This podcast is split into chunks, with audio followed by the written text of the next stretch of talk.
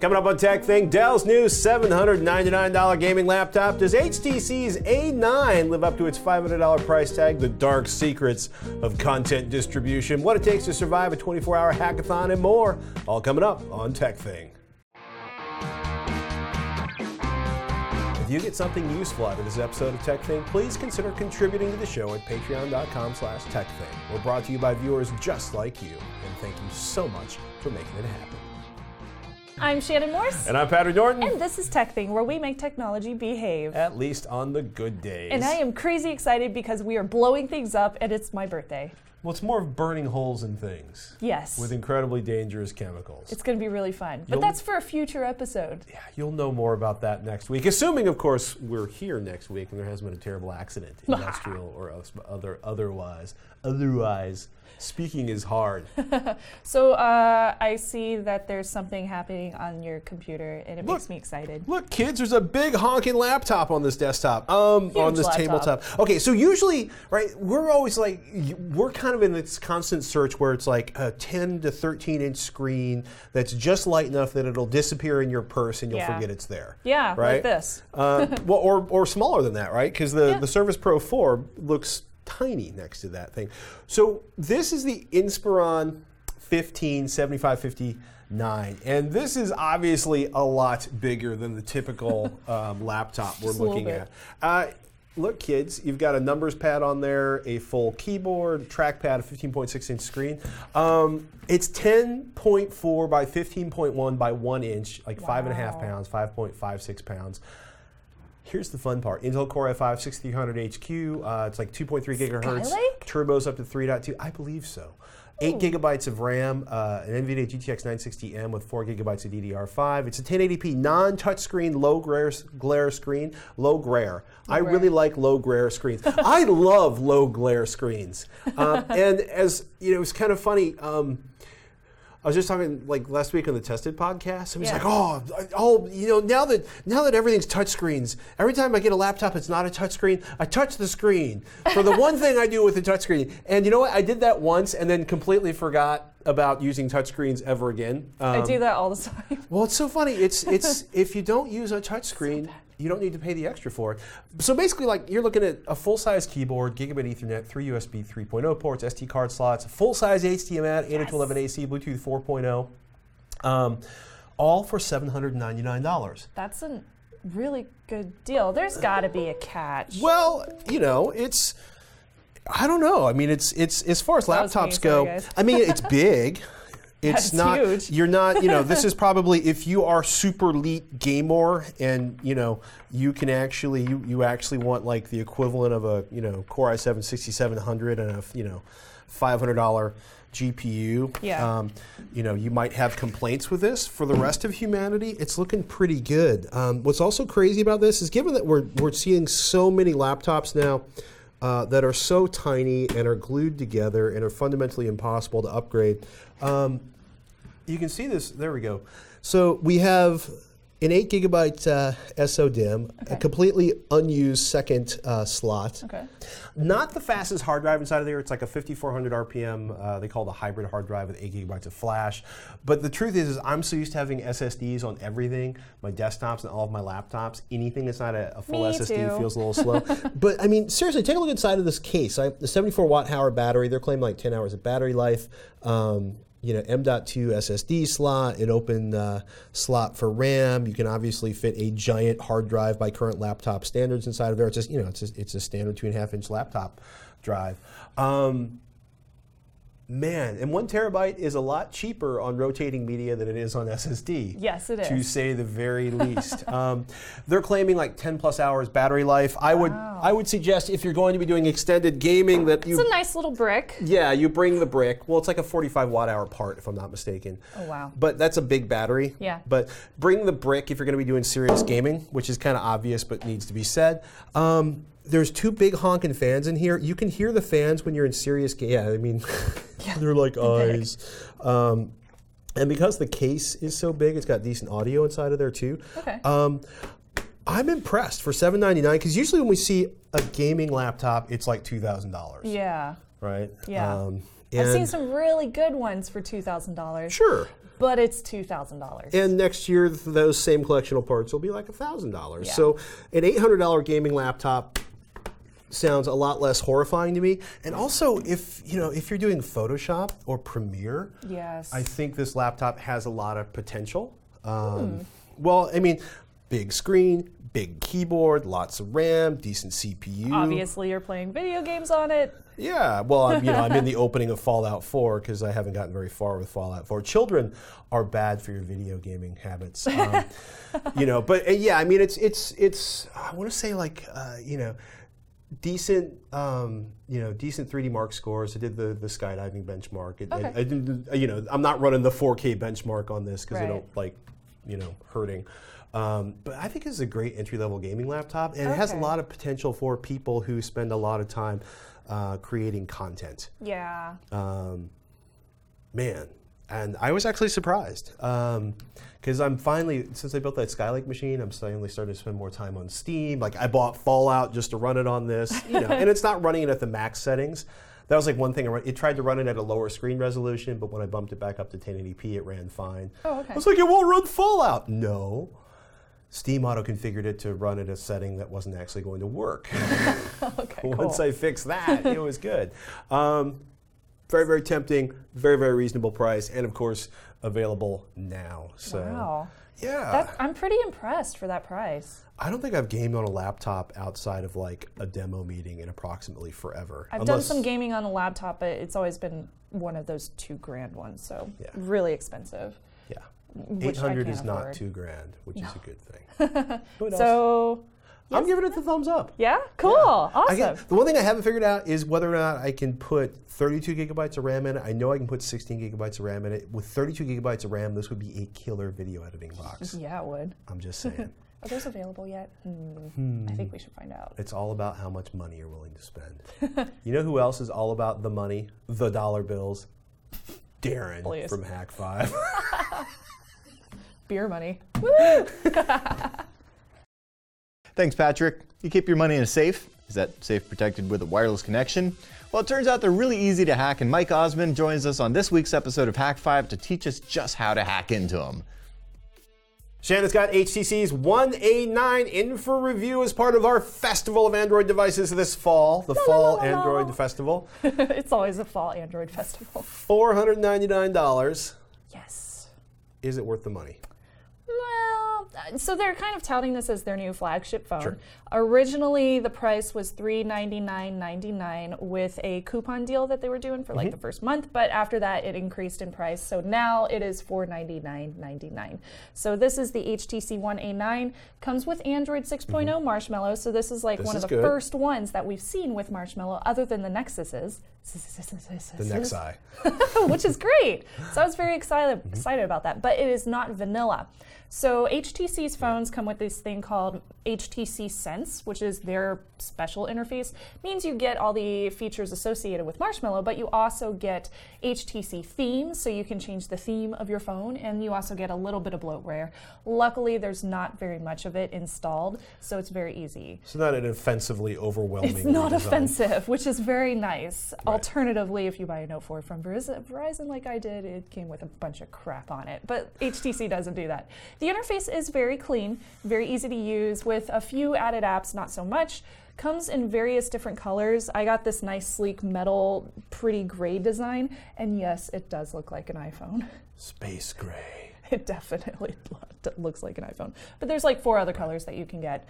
Uh, the screen on it, you'll notice that it is around that five inch screen size. Like a 1080p 5 inch screen. Yeah, it's 1980 or 1920 by 1080. So it's it's a nice high res screen, and it is 345 nits. So that's on par with 6P's brightness, uh, which is pretty good. Kind of average, and it does have really great color accuracy, uh, which is kind of surprising for a smaller phone. But it's more on par with the 5X in that sense. Much better accuracy with the colors. Very, very easy to read, very easy to see on a sunny day. So I was really impressed with the screen itself. Uh, the camera on this thing on the rear side is 13 megapixels, so that's pretty on par with other ones that you've seen in this price range. f2.0, it does record in 1080p, not 4K, unfortunately. I, I don't have a problem with that because most 4K camera shooting 4K, most cameras But suck we're starting to see that. We're starting to see more 4K availability. So But I'd rather have a good 1080p camera than a crappy 4K camera. yeah, okay, I'm I can saying. understand that. but it does saying. it does shoot in RAW, which is pretty awesome that HTC allows you to shoot in RAW. Kind of rare for cameras on telephones or smartphones. So I like that. uh, the front screen and, or the front camera on here is 4 megapixels. It's also f2.0 and it can also record in 1080p video. So that's really nice too. Uh, when you get to pictures on the back and front cam, I have a couple on my computer. This one was taken in a pretty low light setting in our studio, not many lights on, so it picked up the color accuracy of the walls really, really well, which was kind of surprising. Decent focus with a very still mm-hmm. photograph with nothing moving in the picture, so it was able to focus on this and then not anything in the background, so pretty good there. The front camera takes pretty good pictures for 4 megapixels, so I was impressed with that. Uh, gave me a little bit of a sick look. I look Yeah. kind of like a zombie. I was going to say you don't you don't look that jaundiced in real life. no, I don't. so I was like, um, I'm not, I'm not that sickly. So not the best selfie camera, but a Not the best selfie camera, but the back camera is Okay. is pretty good uh, without any kind of HDR settings or anything like that, which it does allow you to do. It take very good vibrant colors outside. The red in the the bin out here, the blues in the sky came up very well. I wonder if it was the warehouse lighting that made you look jaundiced. Quite possibly, quite possibly. But when I compare the same selfie picture on other Right. phones, I don't get that same look. Okay. Uh, and then I also did the pet picture because everybody likes taking pictures of pets. Unfortunately, it did a kind of bad job of figuring out where to focus on, Mm-hmm. and it didn't. It blurred out quite a bit of her facial details. So not very good with the depth of focus there, which was kind of unfortunate. Or Uh, at least, or some weird stuff going on in compression. yeah, exactly. So, uh, camera, uh, it's kind of Better than the Android cameras from two years ago. Not Yes. so hot compared to the latest generation of Android cameras. The Dolby speaker on the bottom is pretty good. I didn't have any issues with it. It doesn't get unbearably loud. It doesn't have any issues when you get super loud with sounding fuzzy or Blown out, distorted. right. Yeah, yeah. So it did really well. 32 gigs of storage on the inside, 3 gigs of RAM, which is slightly different from the version that they have in the UK. I, I know that. Uh, there is a 2150 MAH battery on the inside, which is a step down from their previous phone, which was up in the 2800 range. So t- with the 2150 on this one, I was get, able to get 6 hours and 14 minutes of really, really heavy usage, about 16 hours with normal usage. So decent. Nothing super special about it, but um, I, I can see that the battery was pretty good for the size and for the CPU that's in this phone. So the CPU is a Qualcomm Snapdragon 617. Also, not as good as what we see in the Nexuses, which is in the 800 range, so 810 definitely feel sluggish at times. Not all the time, luckily, but when I'm opening an app or when I'm switching apps, Mm-hmm. it took me a little bit of time to get into that app so, so that I could actually start, you know, using the interface. So if you have an aging Android phone, you might not notice it, or it might be faster. But Yeah. if you're looking at sort of the 810 class phones, it's going to be a little frustrating. Yeah, exactly. Hmm. Uh, it does have a micro SD card slot, which is great, and they say that you can use up to two terabytes on that. Has NFC, has Bluetooth, Wi-Fi up to Mm-hmm. AC, which is great. Micro USB. Unfortunately, it is not C on the bottom of here. I really like my C uh, power charger for You my Nexus. no no no like really cool. like, like three weeks ago you were like the stupid Nexuses have still think that I have to USB buy it is more." vile and irritating and I've just spent hundred dollars on cables. Pretty much, yeah. I still Oh, think how that we I had to buy forget. more, but it, it is faster. It's it's a really nice convertible charger. I can go backwards and forwards. So going back to the micro USB one, I was just like, ah. But uh, the fingerprint scanner on the front of this, it works like half the time that I use it. Really? Yeah. So there were a few times when I would put my thumb down and it'd be like, Is I that an recognize you. Android issue or a hardware issue? I think it's just this one because I haven't had any problems with the 6P, and I've been using that one for about three weeks Mm-hmm. or four weeks. So no problems on that one, but do, I do have issues with this one about 50% of the time. Uh, one thing that they do have included with the HTC purchase is free 12 month protection with screen cracks uh, from spills, from even get this bootloader unlocking is included. So if you brick your phone, If you break your phone, it. they'll replace it. That's 12 months. nice. I know, and I was like, that's so cool. I wish everybody did that. Maybe that's how So they're on you, justifying the HTC. price. Maybe. You know, it's, it's Hmm. kind of like including a warranty with the price. So I think that it is slightly too expensive for that slower CPU, the kind of iffy battery, the meh camera. I think 300 bucks would be the perfect price for this phone. Mm-hmm. I mean, the 6P is the same exact price starting off, and I feel like that is a much better phone it's definitely got the A9 beat. But Right. when you include in that warranty that they include, which a lot of people crack their phones and you know do stuff to them, like Patrick does. I'm on my second, well, my second. if you often do that, screen. then maybe the price is is is good for you. Right. But if you're not, if you're somebody like me who barely ever damages their phone because I keep mine in ca- cases constantly, Right. then you probably would not want to purchase this for 500 bucks. It doesn't seem worth it. So a good deal at 300 $350. Yeah. For $500, you can do better. Yes, yes, absolutely. And if you have thoughts or opinions on the matter, if you disagree with me or maybe you agree, you can always email ask at tekthing.com. We value your comments. CES 2016, the Consumer Electronics Show, is right around the corner. Usually it's all about shiny new products for Shannon and I, but this year we're going to have some hackery fun the weekend before CES. We're going to join our friend Luria Petrucci from Geeks Live hosting the AT&T Developer Summit Hackathon in Las Vegas, Nevada. It's pretty cool. At the hackathon, teams have 24 hours to develop an app, and not just in search of coding glory, there is a grand prize of $25,000 for the best app overall. Full disclosure, AT&T is sponsoring Shannon and I to host the event. But hackathons are awesome. I mean, seriously, can you make something amazing in 24 hours? I'm going to say yes. Joining us right now, Peter Ma, the winner of last year's grand prize, is going to give you a little taste of the hackathon experience. You show up, you got like six people. One of the six team members is a lit major, much like myself, studied English, so obviously they're not going to be doing a lot of helping with the code. You came out of it with the anti snoozer which is using a 3D camera, an Intel Edison board, facial recognition, and deciding on the fly if somebody's about to pass out and run off the highway. Yep, that's exactly what we built. This this is a pretty personal project for, for you and your sister, who's the English major, I should point out. Yep. Um, so our aunt uh, last year had an accident due to my uncle was driving drowsy, and that left her permanently disabled. Ow. So, So my sister really wanted to uh, build something that can uh, pr- uh, prevent other people getting into the same situation. And for me, just a re- receiving you know Intel RealSense camera, um, I really wanted to build something around it. And uh, this is uh, was actually her idea, so we built this entire thing in 24 hours. So did you come into it like I- you were telling me you're traveling, you come back, the Intel RealSense camera is kind of like in your mailbox. You're like, this is cool. Did you um, you know did you know you were going to do an anti-snoozing device at the hackathon? Well, I, we had like team of six people. Uh, four of us actually uh, was uh, traveling together. Sure. Uh, we actually came up with around 10 to 12 different ideas. Okay. And for first two three hours, we kind of dive down to you know final two ideas that we think that that's actually helpful. One of them, my sister insisted was this one. Okay. She was passionate. Yes. That kept you guys probably pretty focused. Yep. She's going to kick my ass if I don't make this thing work. so you said you spent, it took you an hour just to figure out if you could actually connect the Creative 3D camera to the Intel Edison board. Yes, that's actually the part where it was never done before. Um, everything else we can leverage the open source SDK. Um, that part eventually I figured out this is I can just transfer everything through USB port. And that's actually kind of critical because that's the only way you can talk to this camera. Yes.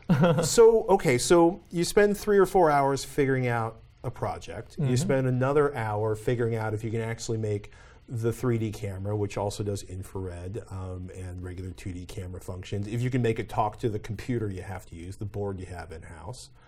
What do you do with like the next 18 hours? well, we have to sleep.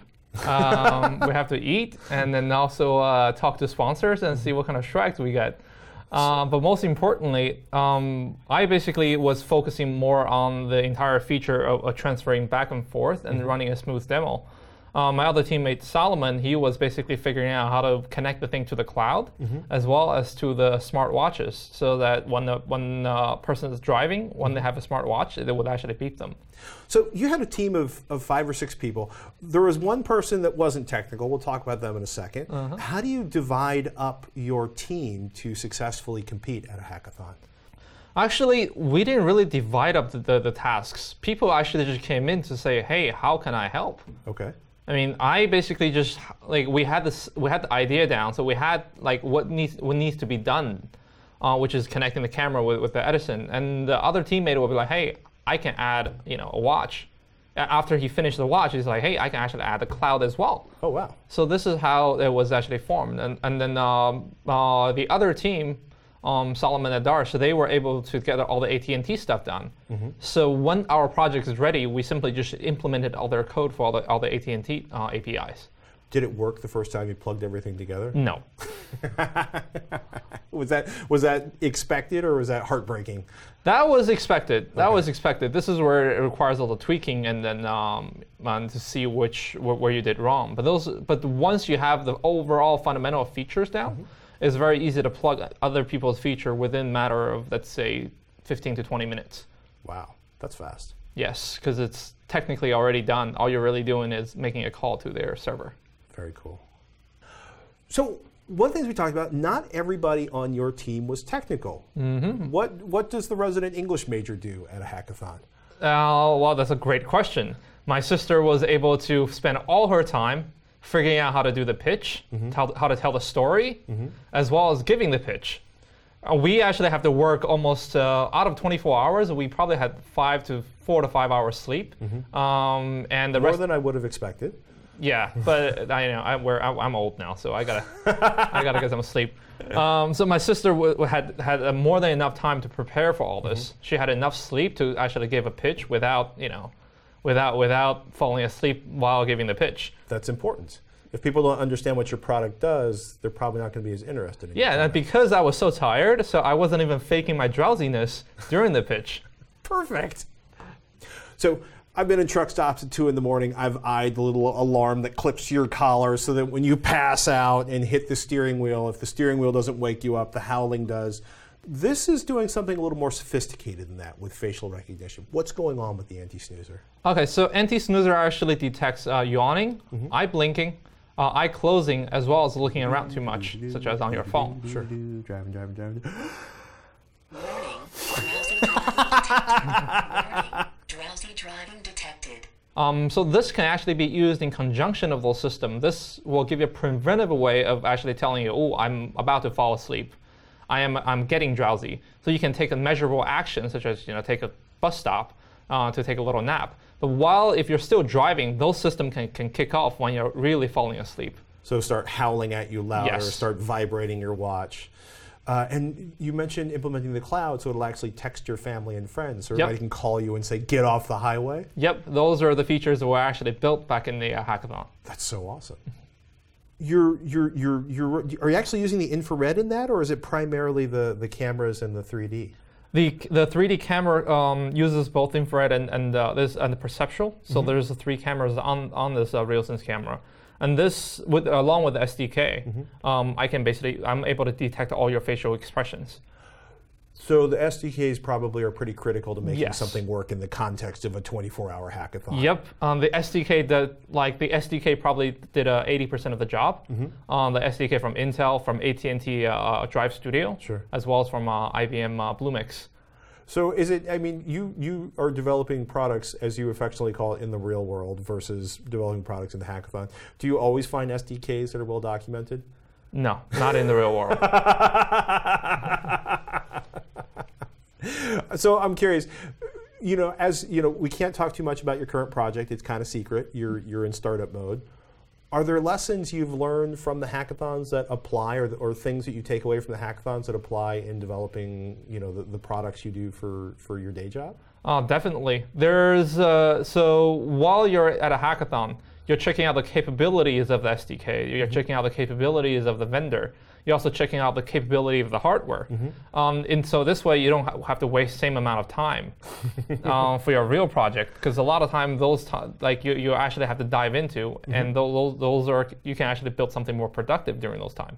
So do you ever do you ever on the flip side of that, do you ever look at your development team for the product you're working on now I'm like, okay, we're just gonna make this work in 24 hours, whatever it takes. Is that is that help you ship a product? That, that's not uh, how you uh, want to ship a good product. you mean you mean a product that like functions and doesn't involve duct tape or weird code loops Yep. or no shipping product should involve using if then then that for a critical feature? nope. Got it. Oh my goodness. Any advice for people who are thinking about participating in the 2016 hackathon? Uh, just go there with your enthusiasm and uh, try to build something that's uh, actually helps your yourself as well as your family. Keeps you motivated? Yes. Peter, thank you so much for making the time. You can do something amazing, or at least try to. The AT&T Developer Summit Hackathon is January 2nd and 3rd. That's a Saturday and a Sunday. The accelerator challenges for 2016 include smart cities, education, sustainability, and entertainment. They all have $10,000 prizes. There's a $25,000 overall best app prize, 10K for second, 5K for third. Money and coding glory, people. If you're interested, remember hotel rooms in Vegas are cheap. Go register to participate for free at geekslife.com slash AT&T. We got a tweet from Steve Ken who said, At Patrick Norton at Snubs, I've noticed a few times now that Podbean goes down often and I can't watch TekThing videos.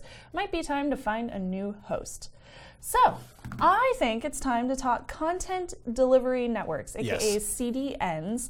Uh, you might have heard of Akamai or Limelight or the CDN that we use, which is Podbean, and that's used for you know all the downloads of hosting our show. So, what is a CDN? So, Wikipedia calls them a very large distributed system of proxy servers deployed in multiple data centers via the internet. The goal of a CDN is to serve content to high end, or to end users with high availability and high performance. So yeah, CDN. Uh, it's a place where a company can basically foist off the miserable job of hosting and distributing massive files like video files, applications, petabyte scale genomic data. I mean, whatever you want. Yeah. And that's where we host our show. Yeah, I mean, so yeah. I, oh my goodness. So, so as as sort of the dot com before the dot com becomes the dot bomb, CDNs rise up because Yes. serving large files is incredibly difficult. Yes. Um, I've dealt pretty closely with three or four CDNs, mostly Limelight and Podbean, but also Akamai, and one I can't remember the name of because they were idiots and we fired them in under 36 hours back when I was running DL.TV. um, and I'm I it's it's.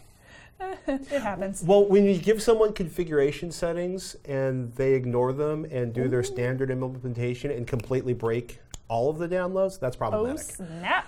So here's the thing because of the beautiful myth of the internet as this glorious self healing network of networks that DARPA designed to survive a nuclear blast and would automatically reroute communications around dead spots, we generally assume that if we don't get our packets, the server we're downloading from is busted. The reality is that the path your packets take is probably pretty seriously regimented from your ISP up to the massive tier one backbones where huge amounts of just all the traffic is peered, All the right? things. the, all the all the packets, all the things are exchanged. Here's the thing, though: if one server along that path from your laptop to the ISP to the tier two or tier three to tier two to tier one to the other tier two to the tier three to the thing and the thing. Uh, is having a heavy day and, and as a result is maybe throttling data or my personal favorite. If the routing tables are foobarred and your packets are going from say San Francisco to a server in Virginia that's running at 15 kbps and dropping 60% of the packets running through it uh, before heading to say Phoenix you're not going to get your file in a timely manner. That actually is that's a true story we were trying to upload files to a server and it kept breaking and we ran the trace route we found out instead of going basically from, from San Francisco to Phoenix, we were going from San Francisco to Langley, Virginia, oh, home of the CIA, to Phoenix by way of a broken server that was owned by a German ISP. Wonder why you're going through Langley. Trust me, it wasn't because of what we were covering. So the, the, here's the thing, though. That's not necessarily the fault of the CDN. Though CDN can often work uh, to fix the route or with the ISPs along the way to fix the routing tables. Yeah. So here's the thing. Podbean, our CDN, uh, uses Amazon Cloud Services to provide their bandwidth. I'm not saying that they're better than Akamai, but they're pretty amazing, and frankly, Amazon's pretty good at internet.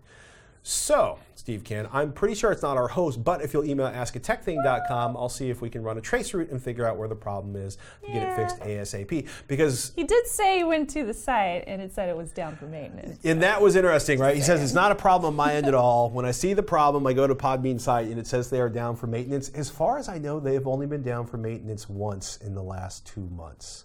So, and they're usually they go down usually in late at night. So I apologize, Steve K, but we're literally um, un- unless this triggers a flood of complaints, you are literally the only complaint we've had in several months. Yay, OSI model! OSI model. That said, uh, if you are having difficulties downloading it, uh, do us a favor. Uh, seriously, email us askatekthing.com. We will work to try to resolve that.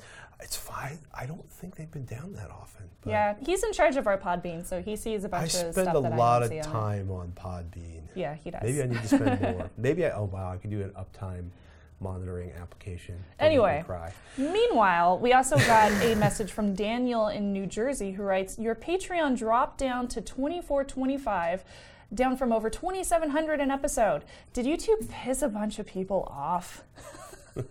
so no, not this week. Luckily, at least I hope we didn't anger that many Yeah. people. So what you're actually seeing is what we actually make per episode after credit card fees, Patreon's 5% decline charges, and the fact that many patrons sponsor us for say 10 bucks a month, not $10 for every episode, which is totally cool. I mean, we're not kidding when we are very very grateful for every single donation that we do get because without our patrons, we really could not make this show for you. Yeah, we're, we're trying to. Yeah, we're trying to make a living doing this so that we don't have to like do it on nights and weekends, while you know stocking files at Costco. Um, I, I kind of used to do that. seriously, you guys are feeding my kids, uh, and I am so grateful. Um, that said, Patreons realize that for a lot of shows, the numbers, uh, say on patreon.com slash tekthing, are a lot larger than what the creators actually end up with per month or per episode. So what you're seeing now with that lower number is the average uh, you get per episode or month uh, instead of the sort of platonic ideal. Uh, for some of our friends that use Patreon, the difference between those two numbers is thousands of dollars per month, which is a big deal. Yeah. And uh, what Patreon is trying to do is to create a clear and simple channel between the audience and the creators so that creators can actually make a living doing cool stuff for the audiences they've developed. And seriously, thank you, each and every one of you, for supporting the show. Absolutely. Patreon.com slash tekthing, uh, and we really, really, really, really appreciate that. So, like Shannon said, Daniel, didn't piss anybody off that bad last week, and hopefully didn't piss off Steve Ken. Seriously, I can't believe he's running into the, the being down. I'm sorry, dude. it's very, it's you're very, you're on the far end of the bell curve, for what it's worth, Steve Ken. I'm just saying. Mail him a DVD.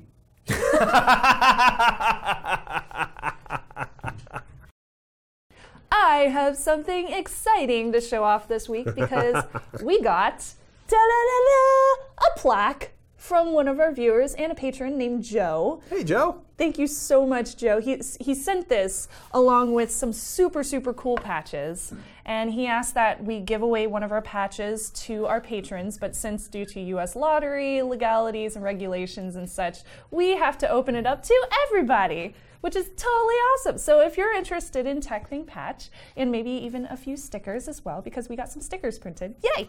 uh, comment below and we will randomly select someone and we'll Or have guidelines as Email well the ask at tekthing.com or tweet at techthing.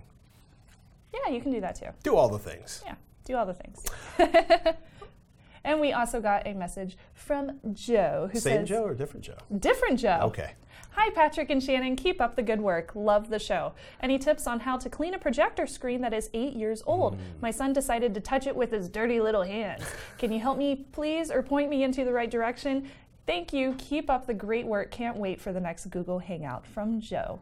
I could throw you my beloved isopropyl alcohol water blend, say 80 20 at 70% or 50 50 at 90% isopropyl alcohol and a microfiber cloth. But the reality is that you really need to figure out what your screen is made out of and if it has any special coatings that say dissolve on contact with something like isopropyl alcohol. that would be yeah.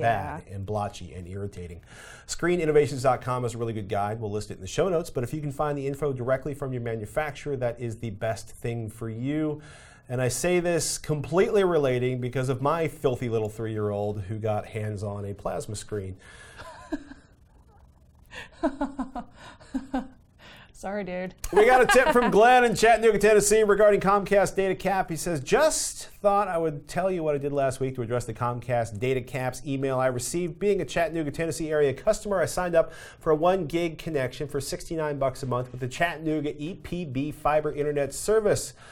You all have probably heard the slogan from EPB about Chattanooga being Gig City. I have, and it is awesome. Then he called Comcast, and they kindly turned off my internet service once I told them I got EPB fiber to provide me with one gig.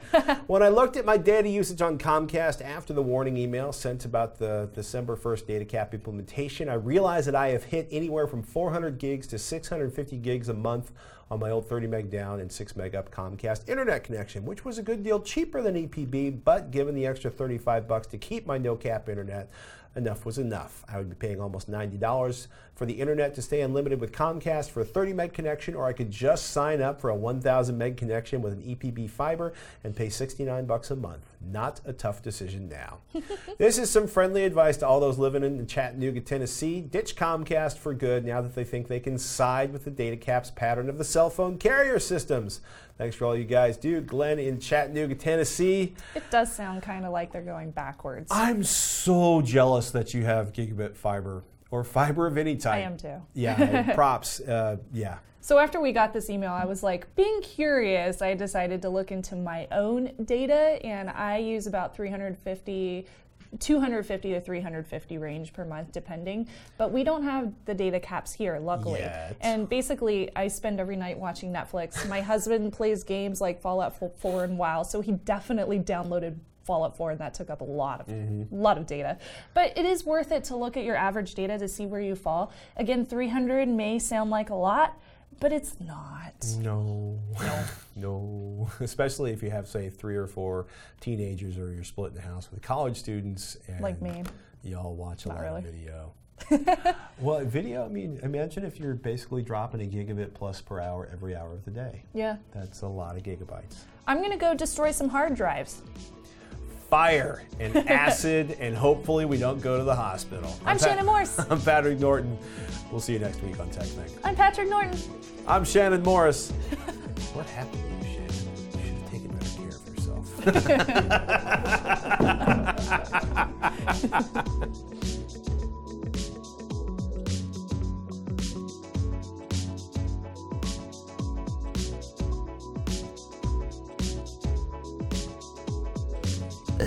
Thank you everybody for watching the show and for being our patrons. You guys are awesome. Look at all these awesome people. Isn't this awesome? I think we should hang this up somewhere. In the hallway. Yeah. Jared, can we hang it up in the hallway with all the cool Hak5 stuff? In the Hall of Fame. Hall of Fame! Ooh. Oh, that looks pretty good too. Let's stay. It's so gonna fall down right now. Just until we get the screwdriver. Yeah. should probably do that. That's a good idea. It's so cute. So you may be wondering to yourself, why would you attach a USB, USB, USB dongle to the end of the power drill? Shh, don't tell them. It's secret. I could tell you, but then I'd have to kill you. It's the Hak5 way. Where's the power drill? No, man, power drills are just, they're messy and unpleasant to kill people with. People tell you that they're really just bags of water, and you know, you don't really understand that until you actually drain a person of all their fluids. What? You've never drained somebody of all their fluids? Okay, vampire. All right, let's take a picture. Kids are done. Picture. I was wondering.